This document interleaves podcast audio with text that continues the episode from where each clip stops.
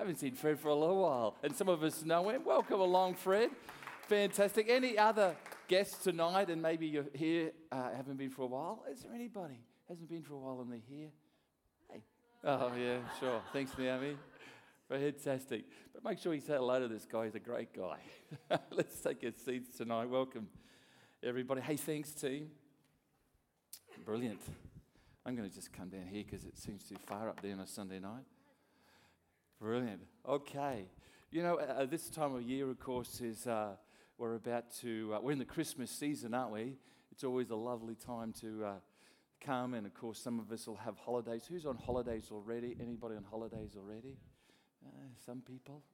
Yeah, great, fantastic. Already, you're permanently.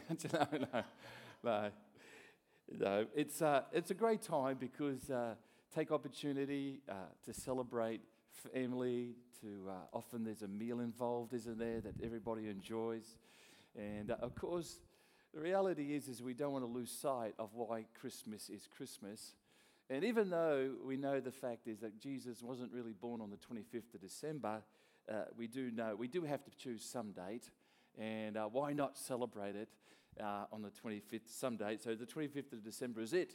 But, uh, you know, it's a great opportunity. You know, as we celebrate such a joyous occasion, I want to just take you back a couple thousand years tonight for a moment. And uh, would you just see the reality of the birth of Jesus was certainly a joyous occasion for many people. It was a joyous occasion uh, for uh, Mary and Joseph, the birth of their son. Uh, oh, thank you, Dale. Uh, it, the, the, reality was is that uh, uh, it was a joyous occasion for the shepherds as they heard the angels, as they saw the angels in the sky, and the angels proclaimed the glory to God, peace on earth, to, and goodwill to all men. And, and of course, the shepherds then went and found Jesus in Bethlehem as the star led them. And then the wise man came from the east and you know, this didn't all happen in one night necessarily, it happened over a period of time. And uh, so for them, it was quite a joyous occasion. But you've got to appreciate, in the midst of great joy at this occasion, there was also great turmoil and there was also great heartache. Uh, because uh, uh, sometime after the birth of Christ, thankfully, when Jesus had uh, escaped to Egypt, because Joseph had been warned in a dream uh, that take Jesus uh, to Egypt, get him out of uh, Bethlehem. Uh, of course, Herod, uh, because of the great turmoil in his own heart, and uh, thinking that Jesus was a king that could take his place, how ridiculous. I mean, the man must have been so, uh, so insecure and jealous. And then, of course, he gives the command, and every boy under the age of two was murdered. So, you know, Christmas in that period of time wasn't always that exciting for some people. Would you agree? There would have been weeping and heartache and grieving for many families around that time. It all didn't happen on the night, of course, of the birth of Christ. So there was some turmoil, and um, uh, of course, uh, the world was never the same after the birth of Jesus Christ. Never the same. Uh, and the world has been changing ever since. And, you know, we live in some pretty horrific times still today. And even in this last 12 months, we've seen, of course, what's unfolded and the attacks on Paris. And, and some, time ago, some time ago, there was, a, there was even turmoil in a way in uh, Sydney uh, with attack on the, um, in the restaurant there, and things were happening. People died. You know, and, and I'm not here to give us all the woes of the earth, but I'm just saying that there's turmoil. There's turmoil, isn't there? And Jesus' birth brought a certain amount of turmoil that changed the world forever. And you know, I'd like to like to see. I'd like to be. Uh, I think if I was there, I would have been on the side of uh, rejoicing, and I believe we probably would have been. And hopefully that would have been our case. That we would have been excited to see the Savior. And they proclaimed something about Jesus. They said uh, that he was the Messiah, which means Savior. And so there was a lot of hope in Israel that this was finally the king who was going to rise up. And of course, it wasn't going to be an earthly kingdom, was it? It was going to be a kingdom in the hearts and lives of men and women. And you're a part of his kingdom. It's not some building, his kingdom. It's not some earthly kingdom. It's the hearts and lives of people that Christ has, uh, has placed himself now through the Holy Spirit. And of course, we take his kingdom forth. And so, uh, Jesus, the Messiah, was born. And you know, the Roman Empire, which Jesus was born into, is gone. It's come and it's gone. But you know, the fact is, Jesus still remains. It's good, isn't it? Jesus still remains. And for those who believe in him now, we number over, over 2.1 billion people believe in Jesus Christ. There's only, there's somewhere over 7 billion people on the earth. And they say over 2.1 billion people now believe in Jesus Christ. I reckon that's pretty exciting, isn't it? And so this man has impacted, this little boy grew up and he's impacted the world like no other leader has. I mean, we've had our Muhammads and we've had our Buddhas and we've had even the great leaders of the world, Mahatma Gandhi and all those wonderful leaders. But I tell you what, no one has done what Jesus Christ has done. And yet he only lived for 33 years. That's incredible because the Spirit of Christ now dwells in us. And he dwelled in the first disciples, he dwelled in the early church, and, and the Holy Spirit was there, impacted people so much uh, that he, then they took the message to the world. And uh, billions of people now have received that message and accepted him as Lord and Savior. But you know, I want to tell you why they've accepted him because he did change the world and uh, he changed it for the better. And he continues to do that in the hearts and lives of people. And I want to just talk about how did he change the world? How, did, how has he made a difference in the world today? And you know, the first thing as I see about Jesus and how he changed the world is he came to give and not take. He just came to give. Uh, you know, sometimes we see that we're changed uh, because something is taken from us. Uh, maybe life is taken, hope is taken. Maybe this year uh, we've lost something that's uh, important to us in some way. And because of that loss, things have changed for us. Uh, the good news is when Jesus came into the world, he changed the world because something was given, not taken. I know people lost their children uh, through that cruel act of Herod. I know that happened, but reality is Jesus never came for that purpose. He came to give and not take. I reckon that's brilliant. You know, if you believed in some religions today, it's all about what you can give them and not and what they can take from you, not give to you. And Jesus Christ came to give. The angels actually declared it uh, in, when they were talking to the shepherds with the good news that there will be great joy to the people. And Isaiah the prophet actually said, said this um, For unto us a child is born, for unto us a son is given. There we go. He was given. He, he, he didn't, uh, he, he came willingly. God gave him willingly. He was given for us. He didn't come for his, um, just because he had had enough. He had enough of heaven, or he wanted a holiday, or he needed to change the scenery. Jesus Christ, uh, you know, from heaven, he didn't. He came for the express purpose of giving his whole life for us. It wasn't. Uh, it, uh, it wasn't because he was sick of heaven. It was because he was he wanted to see earth changed. God wanted to see earth changed because he could see the wickedness upon the earth and he knew Jesus was the answer. And so God sent Jesus into the world not to take from us, but to add to us, to give to us. And you can always determine good from bad. Good always wants, good always wants to give, bad always wants to take. And uh, giving, cha- uh, giving changes the world for good, not bad. Would you agree? You know, this Christmas, we have this wonderful tradition, a rich tradition of giving gifts. It's a good thing, isn't it? I love it. You know, I always end up with one gift in Christmas. You know, it's always great to receive gifts. And it's a great tradition because we want to add something to someone else's life. You know, I want to tell you, God wrapped Jesus up and put, gave him to humanity. I tell you, it was the best gift you could ever receive this Christmas. You know, I just, I've just been praying and, and contemplating these last couple of weeks because I'm about to go and spend time with my family. And, you know, the reality is some of them, um, they kind of acknowledge God, but they never have really received Him into their life. They've never had that encounter with God. And, and I've been praying, God, you know, you know when you come to Christmas time and you come to the family time together, maybe some of you will have this scenario outplayed in your home and, and you'll have this beautiful, all this food. And you know, when you come to that point, and my family are at least willing for me to say grace. And so I'll stand up and I'll say grace. And I've been just thinking of the opportunity, a few minutes I might have before I say grace, to speak to my family about Jesus. And I just think, Father, give me that opportunity. Because the reality is, is until they really receive Him as their Lord and Savior, just knowing about Him is not enough for this gift. You know, no one takes a gift and says, Oh, that's nice, and leaves it on the sideboard and never unwraps it, hey. We take the gift, we unwrap it, we receive it, we, we uh, can consume it if it's food or chocolate or whatever. We apply it or we use it if it's something else. We never just leave it. We, we, we're thankful for it. And, you know, tonight, even here, maybe here and Jesus, don't, don't keep Jesus afar off. You know, the gift needs to be unwrapped and received. He's, a, he's come to give. For unto us the child is born, a son is given. Not to sit on the sidelines of your life, but to let him enter right in. Um, and, uh, that's what I want for my family so much. I pray diligently for them and believing for their salvation and their openness to God.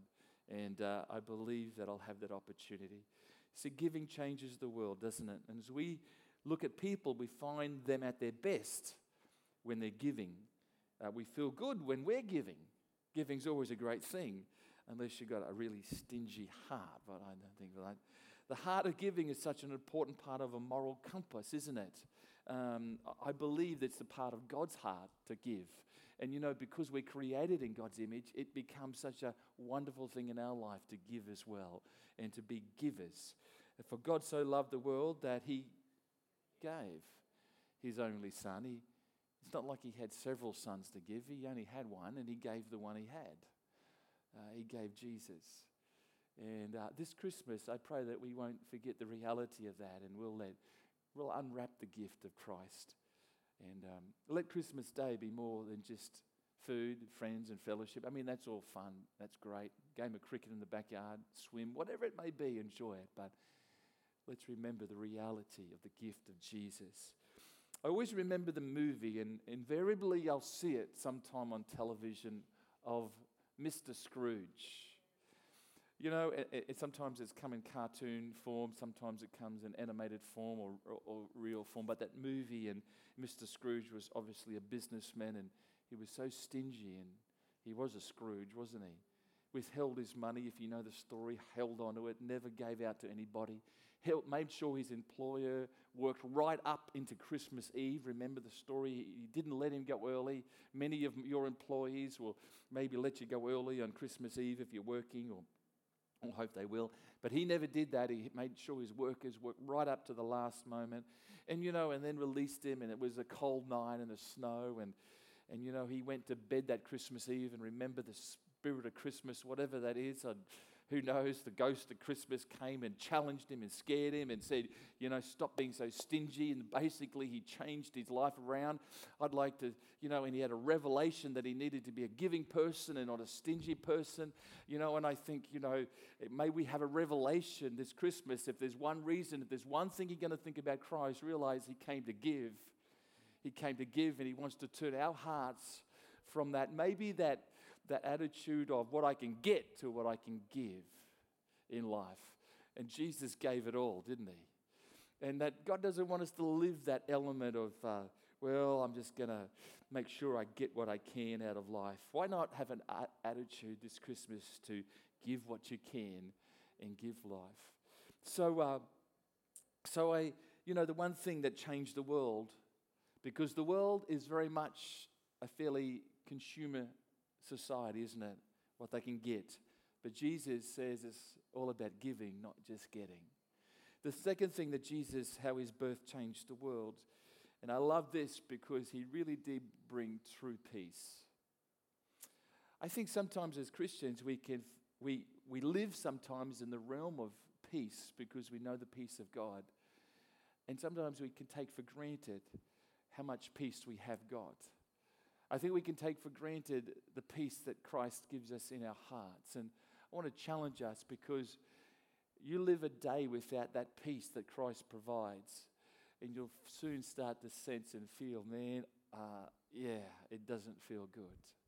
But, you know, the Word of God just says sometimes we see, you know, we see change in our lives because there's stress and anxiety has been thrust upon us or forces our lives to be placed under unnecessary pressure.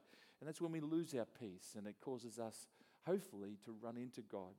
But the peace that God gives is an attribute of God's nature. And He wants that to be in our lives as well this Christmas. He changed the world because He was a God, He was the Savior of the world, but He was a peace. He gave peace. You know, there's a scripture in Luke 2 14. It says, Glory to God in the highest. I mentioned this one this morning. And on earth, what? Peace. And as I said this morning, we don't live in a world of peace. So, this peace has got nothing to do with the external circumstances of our lives. It's got nothing to do uh, with what happens in the world and what happens to you. It's got everything to do with what's in your heart. Because you know, you can live in the most war torn country, and if you've got Christ and God, Holy Spirit in your life, you can have peace. Who knows that? I've never experienced a war torn country, to be honest. I pretty much live in generally a peaceful country, don't we? Even though that seems to be changing of late as well. But the truth is, it's got nothing to do with our external circumstances, it's got everything to do with peace inside. Um, the very nature of Christ is to bring peace. Um, his birth was the start of a new time of peace, not, not the, the world as a whole, I suppose, but uh, uh, he, he, he brought the whole principle, the whole truth uh, of peace. Uh, and belief in Jesus Christ does that. Philippians uh, 4 7 is a verse we all know. It just says this it says, And the peace of God, which surpasses all understanding, um, of course, will guard your hearts and minds through Christ Jesus. Uh, there's a couple thoughts there that I just wanted to emphasize to you. It's, it's God's peace and not mine. Have you thought about that? It's the peace of God, not the peace of James Hewitt. I've discovered that my peace isn't really peace at all, but when I have His peace, then man, I have inner peace. I really have uh, His peace about how I do life. So it's the peace of God you need. Uh, and I'd encourage you, ask Him for that peace. Don't just live out of the realm of your life because what I think is peace is that when God's peace floods your heart. And Jesus brought that. He, he said, you know, peace on earth, peace in our hearts. Uh, and secondly, it just surpasses all understanding. And obviously, for Paul to write to the Philippian church this simple verse, they, there was times when that church or those people, those Christians, were going to be in turmoil and struggle and disappointment. And, and you've had that this year, and you'll probably have it again next year. But that doesn't have to shift your peace. That doesn't have to take, because it says here it surpasses even our understanding. Our understanding can be that we've got a difficulty, we've got something that's not what we enjoy, and we're not happy about what's happening, but God says, I can surpass that. I can give you peace in the midst of that. And I want to tell you that's really good because when you have peace in the midst of struggle, you then can have make right decisions in the midst of the struggle. And often I've discovered that if I don't have peace, I can make some pretty rash decisions which I don't really want to do. So Christ came, and the way he changed the world is he changed the world and he gave peace. Peace to people's lives. Um, the third thing that Christ done when he changed the world, when he came into this world, when his birth, he arrived as a baby, he established new relationship, new relationship in Christ. And Matthew chapter 130 uh, 23 says, The virgin, that's Mary, that means she'd never known any male, she'd never been with a, another man. The virgin will conceive and give birth to a son, and they will call him Emmanuel. And I love that title for Jesus because it means God with us. Man, if we could have a revelation of what that means, man, that is incredible.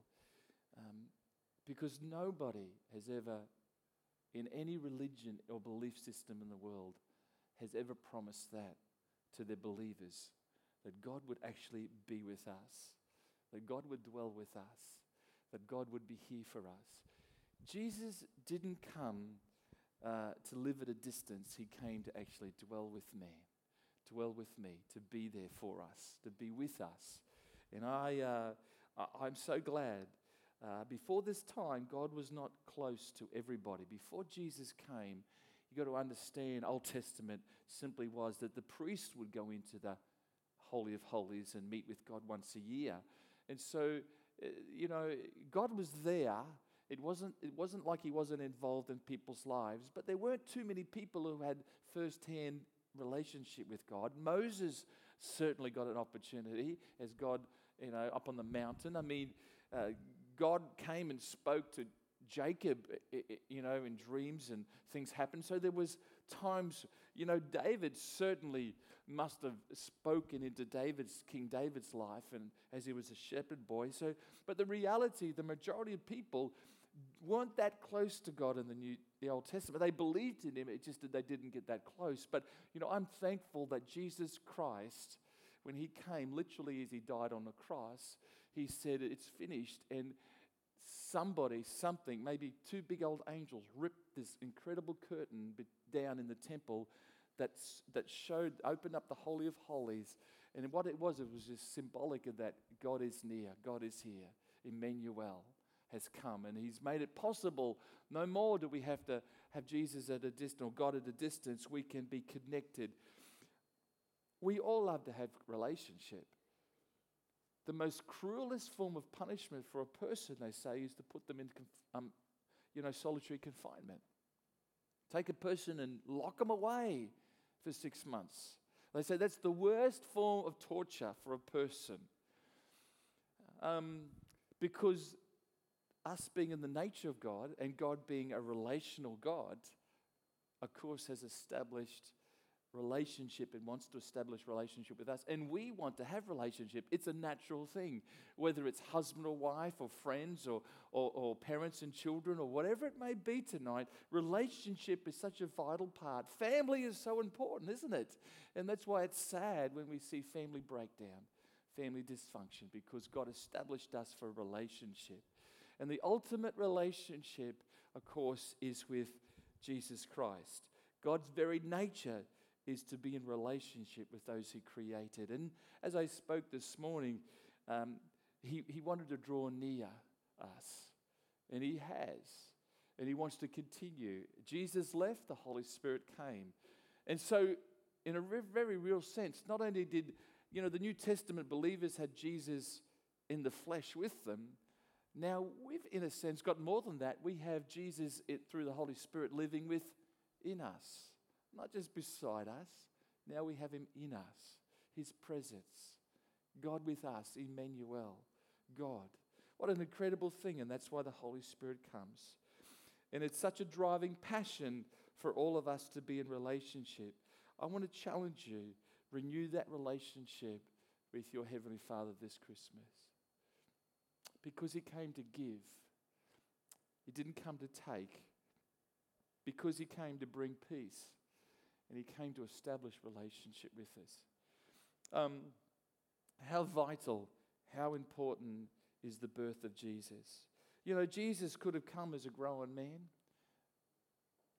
And he could have just all of a sudden turned up on the face of the earth and bang, and everything could have unfolded, and he could have preached for three years, and then, and then he could have, of course, died and did what he did. But I don't think it would have been as, as impacting. But the reality that Jesus Christ come as a, as a baby, was born literally in the natural sense, yet conceived in a, a divine way, and yet born naturally. Grew up as a baby, had to face the realities of a baby you know, had to be nursed and cuddled and looked after, had to be nappies changed or whatever they had in those days. All those things would have happened. Grew up as a, a boy, grew up, you know, working in his father's shop as a carpenter.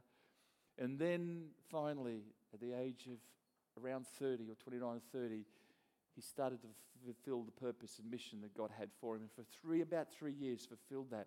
You know, I think it was powerful that he came as a baby. He identified with humanity. He identified with you and me.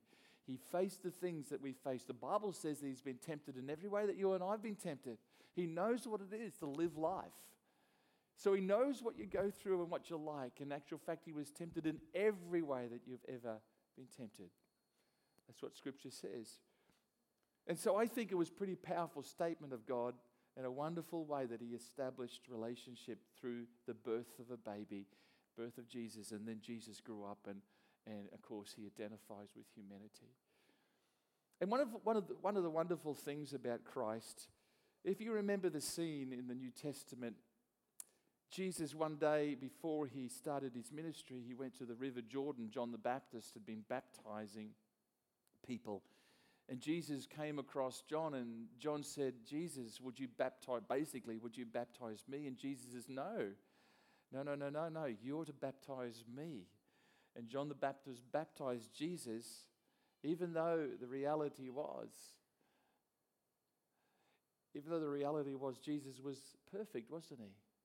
He didn't need to repent for any sin. He didn't need to you know, uh, repent for anything he'd done wrong. He didn't have to swallow any words that he'd said he wished he hadn't said. He didn't have to go and apologize to people for saying something wrong or harsh. He, he had nothing. He was perfect in every way. And the reality was is that we see that Jesus still said, No, John, it's right that you would baptize me. And I believe Jesus was baptized. And as he came up out of the water, his heavenly Father said, This is my son. I'm well pleased with him. And I think that was a precious and incredible moment. And you know, um, the fact that a perfect man didn't have to do it, but he did it anyway, he identified with us.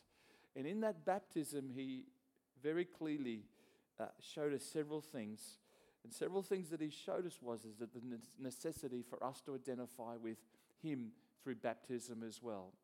Baptism talks about a number of things. We identify with Christ we identify with his life, we identify with his death, his burial, and his resurrection through baptism because, quite literally, as we go into the water, it's our, we die, we're buried under the water, we come up, rise again. And, and that identifies with what happened with Christ. We die to our old nature, don't we? So, baptism is a wonderful example of what Jesus has done for us. Baptism is in obedience to Christ because he said one of the last messages he gave to the disciples before he ascended into heaven was he said, um, Go and make disciples of all nations, baptizing them in the name of the Father, Son, and the Holy Spirit. And you know, tonight we're going to do that. We're going to baptize a couple young ladies, which is very exciting. And so uh, I thought right now, we just actually would like to them to come out and stand with me and uh, through fear and trembling, they're going to do this because I know both of them. Where's my microphone? Is it right there? Fantastic. Good. Where are they? There they are. Here they are.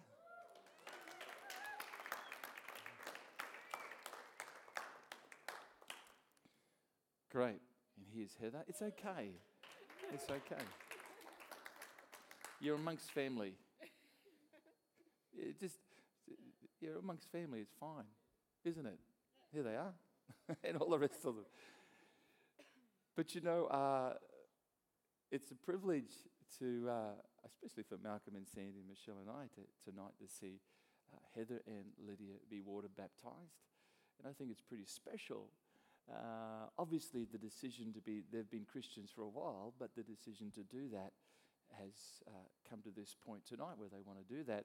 And so I won't say anything else because I'll steal what they might want to say. But let me ask the question Lydia, you're on my left first. So why do you want to be water baptized? Why, why do you want to do that tonight? Well, um, when I was younger, when I was about five, I committed my life to Jesus, and now I think I'm ready, you know, to take that step forward with Christ and be water baptized and make that decision public. And yeah. Okay, yeah, that's good. She said, Don't ask me any more questions. uh, does it? Ah, oh, I could. Anyway, I won't be mean. Heather, why? Why do you want to be water baptized? I knew she'd steal my answer. Just to repeat it.